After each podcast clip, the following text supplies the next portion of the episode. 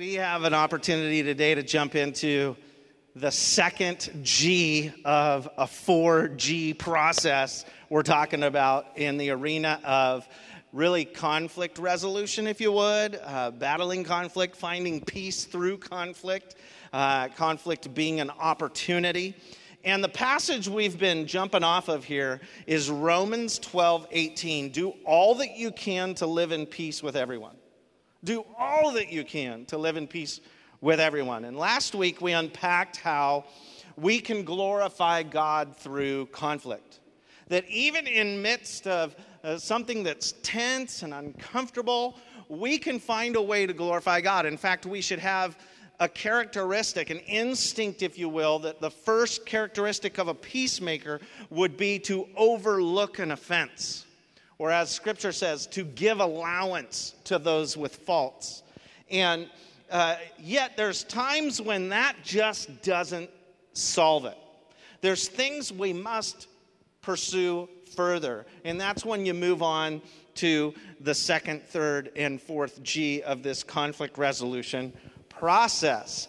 Because overlooking an offense isn't always going to be right. We need to take the next step. What if it doesn't work? What if it's still uh, there's still a little bit undone? That's when we need to move from glorifying God, from going higher to getting real.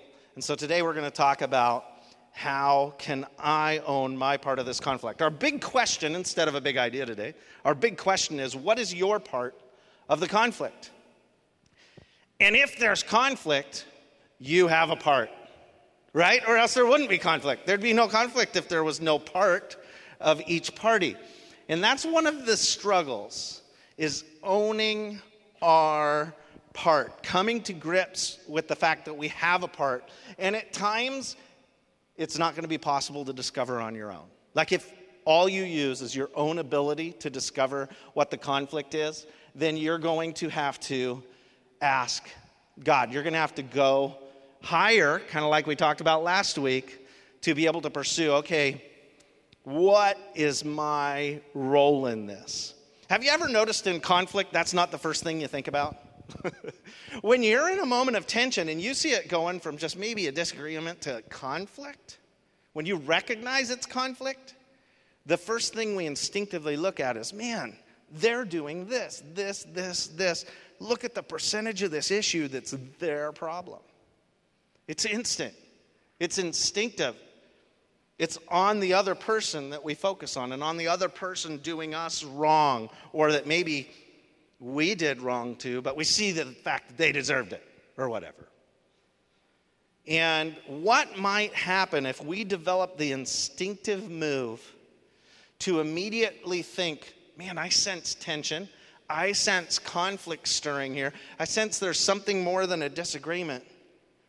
Step back emotionally, mentally, pause and say, what's my part in this? That's not not easy to do. And it, it, it takes time to do that. It takes time for us to learn that skill. But what could happen if we disciplined ourselves to do it? I think what we see in, in Scripture is a model that we should do that when we feel tension rising. I think it would bring a, glor- a ton of glory to God if we did it. And I think it would help us live at peace with everyone as we're being challenged to do in this Scripture. Now, I when I first came to church 20 some years ago, um, really on my own initiative, I was, I was 21 years old, and I showed up. I grabbed a Bible at the local Bible bookstore, and it was the translate. It's a poetic translation called the NKJV, New King James Version, and I would read the New King James Version Bible because they said I could learn a lot from Scripture. So I started reading and, and underlining and highlighting. And if you've been a follower of Jesus for very long, you realize that first voice of God you listen to through reading the Bible sticks with you. Like those passages you familiarized yourself with, the, maybe you even memorized some of them, those stick in your mind in that language. And I've been thinking the whole time we're doing this series back to the New King James Version of Romans 12 18, like our, our, our theme verse for this series, if you would. And it says, If it is possible, as much as depends on you, live peaceably with all men. It's the same thing. It's saying the same thing. It's just worded a little different, right? But I love that center chunk. As much as it depends on you. Because you know what? You're involved in the conflict. And a lot of how this results and a lot of how this unfolds depends on you doing something to initiate a solution. It does depend on you. The first step of living in peace with everyone depends on you. And so we got to get to that point where we're, we're really to, willing to sense there's conflict, sense there's tension, and say, what's my part in this conflict? I'm going to own it. It depends on me. And we start to take action. That really brings us, you know, to own our part of conflict. We need to do a few things. And the first thing is do a log hunt. Do a log hunt. What, is, what, what in the world, Thad, are you talking about? Um, because instead of pointing out the problem in someone else, I'm going to I'm to find a problem in myself. Listen to this passage in Matthew 7 3 through 5. It says, And why worry about a speck in your friend's eye when you have a log in your own? How can you think of saying to your friend, Let me help you get rid of the speck in your eye, when you can't see past the log in your own eye? Hypocrite. First, get rid of the log in your own eye, then you will see well enough, just well enough, to deal with the speck in your friend's eye. Again, our natural focus is the speck. When we sense tension and conflict, we're like, let me get this issue out of your eye. But then we realize, whoa, we have a log in our own. Now, again, you go back to New King James Version, and it would say we have a plank. Uh, but we're going to say log for today, although it's really seriously awkward to repeatedly say, pay attention to your log. it's just different than a plank. Anyway, never mind. Um, it says this here, it's a vivid example, and I want you to imagine. I want you to imagine this vivid example of a speck in a log, and I want you to imagine you go into the doctor, you've been cutting wood, and something got in your eye because you decided not to wear those beautiful little goggles they all warn you to use when you're using the saw, and you go in because you got something in your eye. Doctor walks in, turns around, there's a log sticking out of his head. And he like looks to you and he kind of finds you eventually. He's like, I'm here to fix that. How would you feel about that moment? You'd be like, um, I want to get the guy without a log protruding from his skull, if you could, please, to be able to work on this. It, it, it, it's so easy to understand. Jesus was setting such a clear and hilarious, actually, example here. They're going, well, of course. Yeah, you'd get rid of the log before you grab the speck. But this is, it, it seems obvious when we read it, but it's so hard to practice when we're in it. To just stop and think and go, wow, this is getting tense. This is, this is conflict. Is there a log in my eye? Lord, help me see the log in my eye because I'm contributing to the conflict. Help me discover this. And I can either build a wall with these logs and just like start to harvest the, my issues and build like a wall that divides this relationship and myself, or I can focus on identifying the log and then seeing clear enough to help my friend with the speck in their eye. And it's really interesting because it doesn't even say, like, we'll wait and our eyes will be completely healed. I think Jesus is kind of funny when he says, then you'll see well enough, you know, kind of good, that maybe you can get, you know, isn't that just, it's interesting language. He's not wanting perfection, he's just wanting us to identify the log. And he's also not saying here in this illustration that the one with the log is a bigger sinner than the one with the speck. He's just saying, you've got a log, you've got a speck. Let's deal with it. Let's just make peace.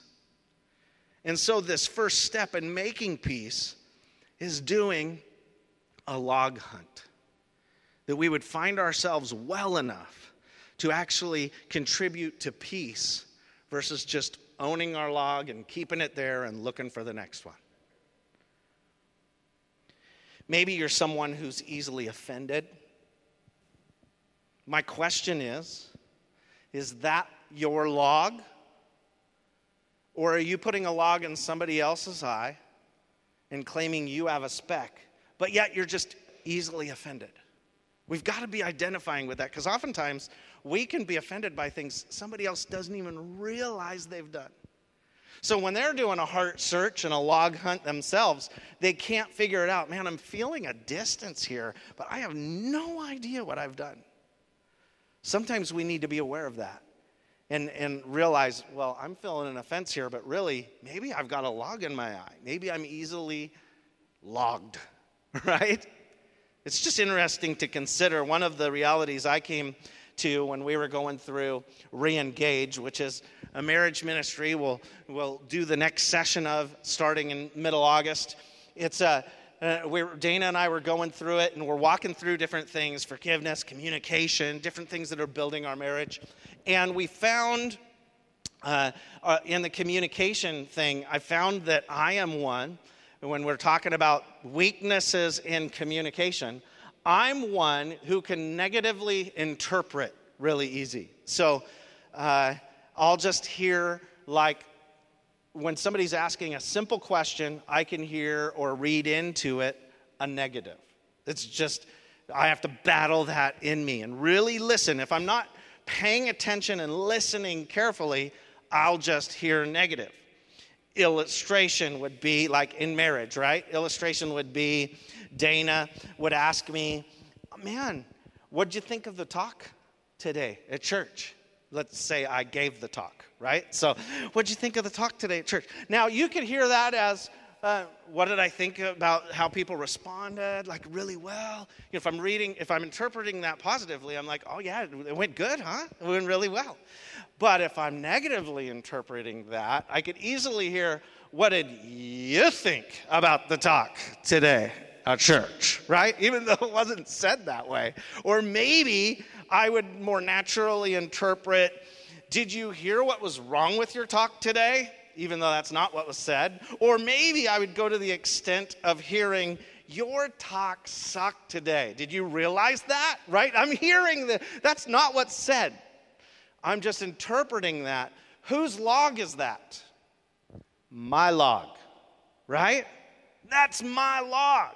Now, in marriage, we learn each other's strengths and weaknesses and figure out how to more carefully communicate so that we don't stumble into somebody's log building business. But it's like we, we do realize, you know, it's like if, if Dana would say, you know, I, this is, this is real stories, by the way, of my own weakness that I'm overcoming. I maybe being too transparent. But uh, so she'll, she'll, hey, look at what this church did on Mother's Day. This is a great idea, right? I'll hear that, watch the video, and interpret. If I'm in weakness, I would interpret, hey, what we did for Mother's Day sucked at Open Life. We should have done this. Get your act together by next Mother Day, right? If I, like if I'm just in the natural strength of my own self instead of leaning in on the Holy Spirit and the awareness of my weaknesses, I would go there and it would be a really dark life I would live, which is funny because I'm an optimist.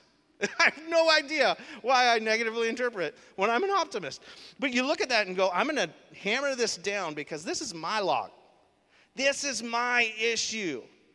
And I'm totally open with that. And I understand that. And I have to battle it. If we can come to grips with what our weaknesses are, then it'll help us turn those into strength and peace around us. That's why God gives us the ability to pray prayers like Psalm 139, 23 through 24. It says, Search me, O God, and know my heart. Test me and know my anxious thoughts. Point out anything in me that offends you and lead me along the path of everlasting life. What a great prayer to make a part of our own daily life. Because that's how we find a log. You're not intended to find it on your own. You're not intended to be self that self-aware. The Holy Spirit is a gift to us, the counselor that will guide us to discover things that we can't even sense deeply. In fact, in Hebrews, it says this in, in 4 verse 12 it says, For the word of God is alive and powerful, it's sharper than the sharpest two edged sword, cutting between soul and spirit, between joint and marrow. It exposes our innermost thoughts and desires. Man, so we need the Holy Spirit. We need consistent exposure to Scripture, be it in a gathering environment like this, being it in our own devotional life where we're reading through the Bible daily in some portion. We got to be focused somehow on bringing in this good Word of God, the Scripture, because that's what's going to help us see the log in our own eye. We need this text in and through our life. Proverbs 19:20 says, "Get all the advice and instruction you can so you will be wise eh, the rest of your life." Because not only do we need the Holy Spirit, not only do we need the scripture, we need godly advisors around us. This is why groups are so powerful.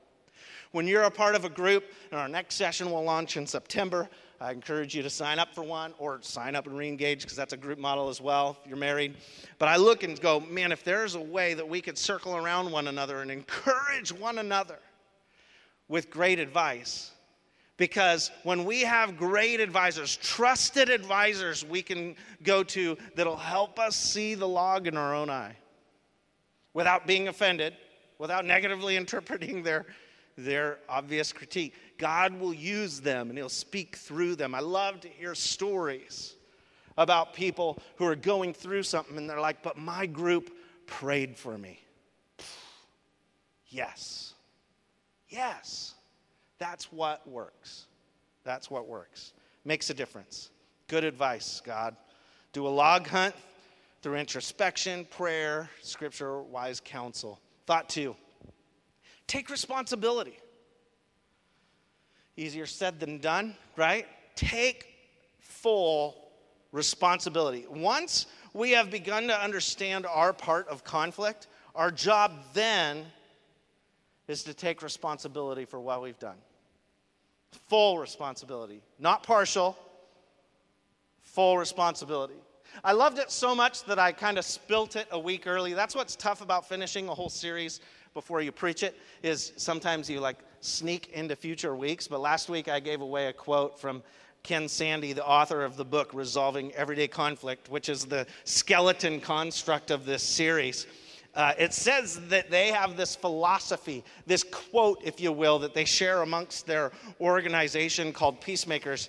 And it says this even if I'm only 2% responsible for a conflict, I'm 100% responsible for my 2%. Isn't that great?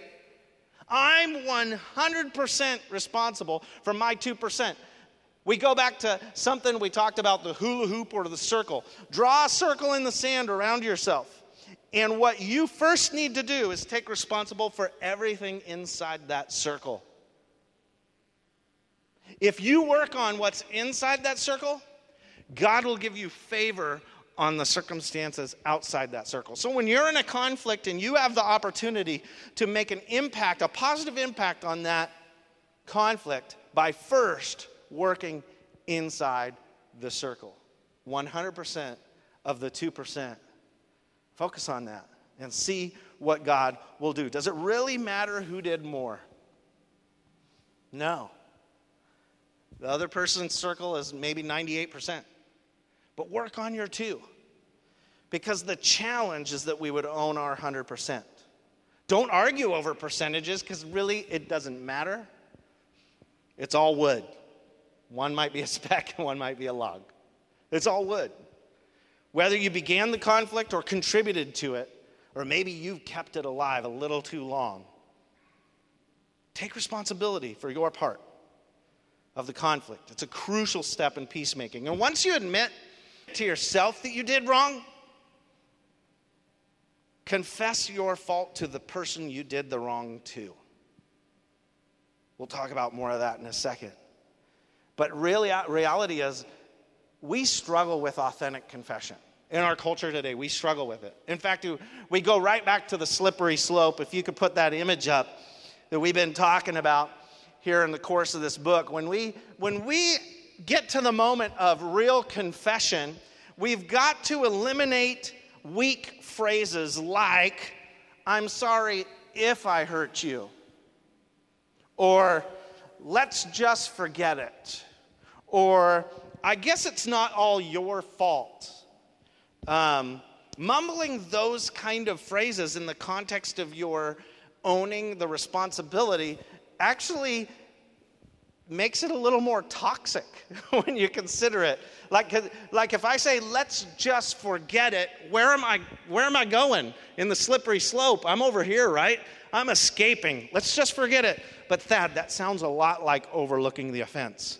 Well, what we're talking about in this today is uh, if, you're, if you're overlooking the offense, that means you haven't got to the step of needing to own the responsibility. If it's so big that you need to pursue it, that's when you can't just dismiss it at that point or you would be escaping or peace faking, right? But then there's the other side. I'm sorry if I hurt you. That's not owning it. That's not taking responsibility. That's deflecting it, right? And in fact, the way it's said often is with a tone and, and a spirit that is attacking and blaming.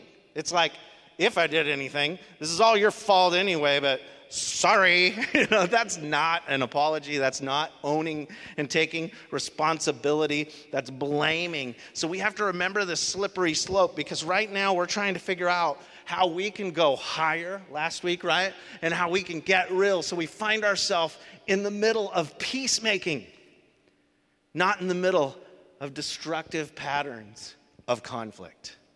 Which brings us to thought three make peace. Isn't that our goal, right? To live in peace with everyone. So, if how do we make peace? Ken Sande had a seven step process we're going to unfold for you in like five minutes. Are you ready? So, you can fill in the blanks. They all start with A, but here we go. If you really want to make peace, ask God to help you humbly and thoroughly admit your wrongs. And here's how you do it first, address everyone involved.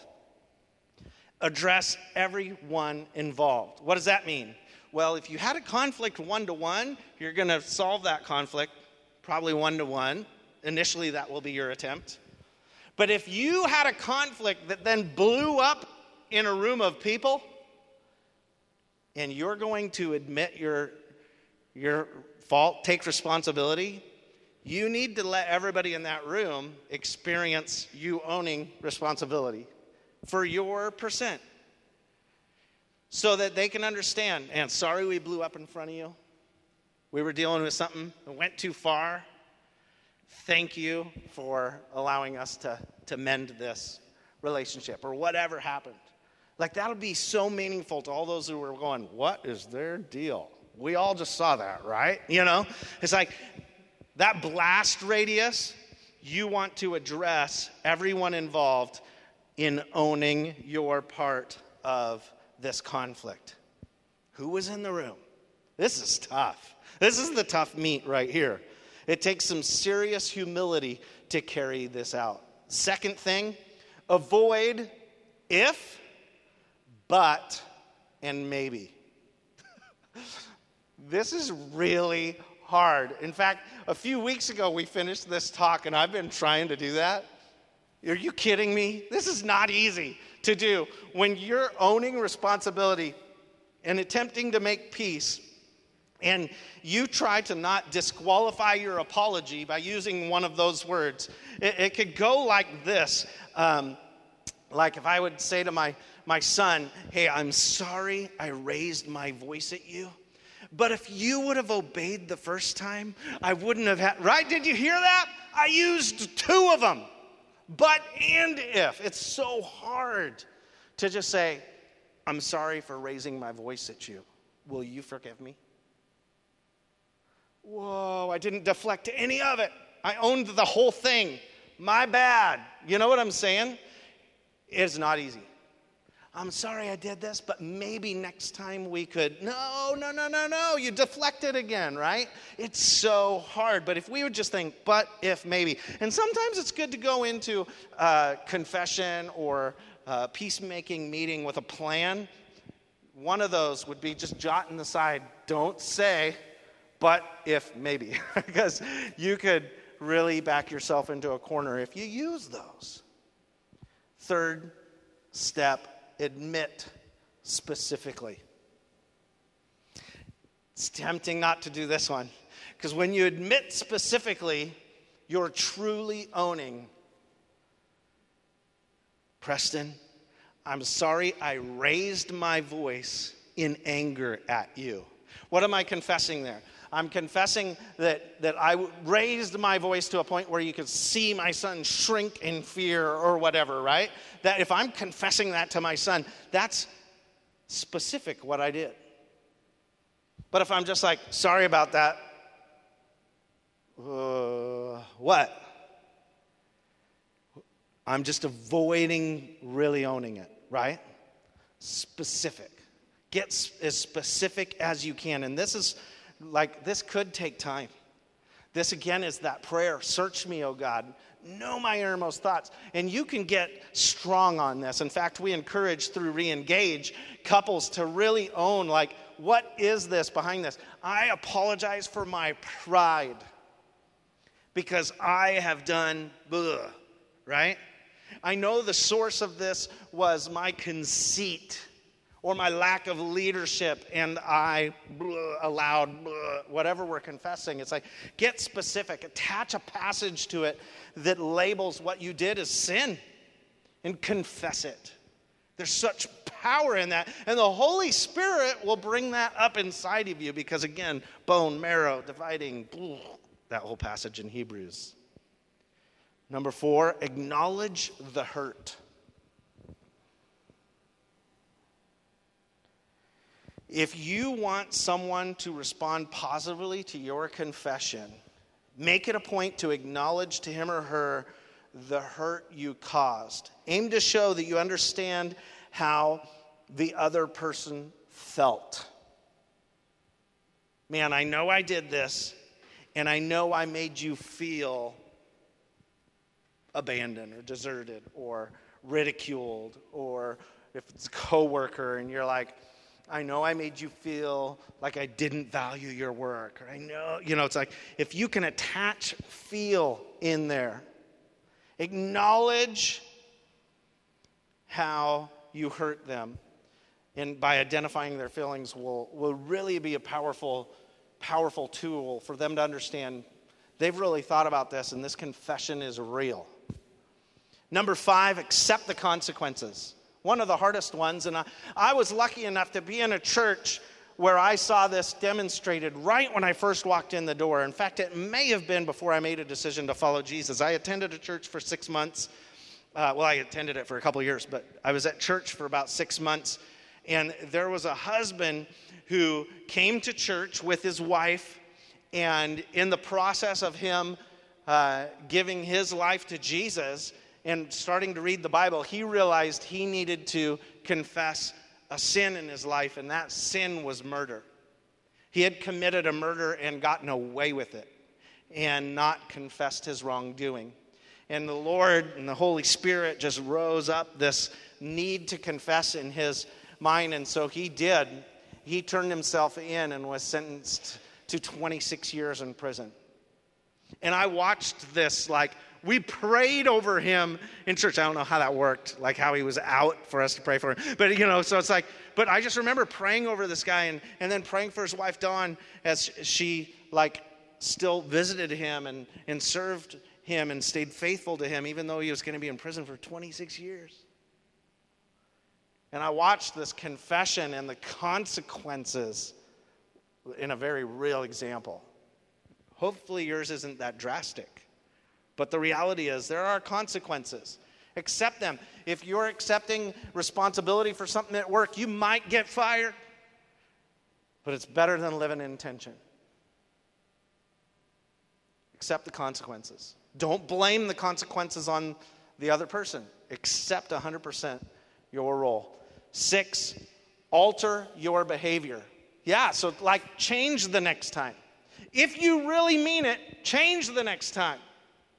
I was listening to a Dave Ramsey podcast uh, while waiting the other day, and he was talking about somebody who flew in uh, to the country and was speaking at one of their things, and, and they told him, You know what your, your people are bad at? I think it was Dave Ramsey. I don't know, it might have been something else. But he was saying, You know what America's bad at? Well, what is America bad at? People say they're sorry, but don't mean it all the time. They're always saying they're sorry. They're like, they, they stumble into you, oh, sorry. But then they don't mean it. They're just so focused on themselves, they say sorry all the time, but they don't really mean sorry. Like their behavior is the same. So they do it again and they're like, oh, sorry, sorry. But you just did, you just said you're sorry. And then you did it again and said you're sorry, right? So it's like, how can we break that pattern of our culture and actually find ourselves in a place that when we confess and say we're sorry, that after that, our behavior actually changes. So the next time, we don't raise our voice, but we take a pause and say, Holy Spirit, help me here. You need to apologize person to person out loud. You need to then pray to God to help you commit to changing your behavior. Whoever's going to be impacted within your blast radius should be able to see you've changed and you bring glory to God, which again goes back to last week. Final point there's a lot here, so here's we're landing. Ask for forgiveness. This is the final deal. So you've done all that of confession ultimately. Ask for forgiveness and allow time here because it may take the other person a while to own their 100%. Right? If you talk through each of those steps with someone that you've offended, man, you might have restored a relationship and live in peace with them. But if not, reconciliation may be impossible and you may lose something you've spent years building, and it's miserable when that's in a family. To see families be years and years apart, never talking, just rips me to pieces when I hear about it. When it's simple confrontation, forgiveness. And sometimes you'll forgive somebody, but you're still not going to hang out with them because of what they've done to you, and it's dangerous to be with them. There's obvious scenarios that put you in a place where you cannot be with that person again, right? But we got to be open ourselves. We got to open ourselves up to say, I forgive, or I want forgiveness. Proverbs 28 13 says, People who conceal their sin will not prosper but if they confess and turn from them, they'll receive mercy. What if we take care of what's in our circle, our 100% of our 2%, and trust God for the rest? I believe some amazing things will take place when we confess our wrong. And when we remember it's going to take time for that to sink into the other person, I'm not responsible for them, I'm responsible for my 100%. So sh- focus on showing God's love to that person and your willingness to resolve it. Our action is own 100% of your share of the conflict today. That's our action thought. Whatever conflict you are facing, whatever God illuminates, pray that prayer in Proverbs Search me, O God, or Psalms, search me, O God, see if there's anything in me. And whatever He reveals, lay that out, right? I want to pray for you today. God, I thank you for these steps that you've illuminated to us. These things we can do to resolve the conflict in our life. I thank you that you would give us the understanding that we're 100% responsible for our element of conflict. Help us to own that. And help us to identify genuinely and specifically what we've done and what we can do as a next step to bring peace into the relationships in our life that are currently in conflict. Conflict's just going to keep happening, and it's an opportunity, not something to avoid. It's an opportunity to bring glory to you. It's an opportunity to deepen the authenticity of a relationship. So, God, I pray for your strength. And I pray for those that are here today, and maybe some have yet to make a decision to follow you as their Lord and Savior. Maybe they've yet to, to reach out and say, Jesus, come into my life. I want to follow you. I want the strength of your spirit in me so that I can help battle these things called normal living around me. So, God, if someone's yet to confess Jesus as Lord, I pray right now that you will give them the spirit and understanding to invite you into their life. They'll simply say, Jesus, come into my life. And as they choose to follow you today, may they make the same choice tomorrow to grow in their relationship with you. Surround them with encouragement. We'll surround them with the tools they need to grow. God, we thank you for what you're doing in and through our conflicts. In Jesus' name, amen.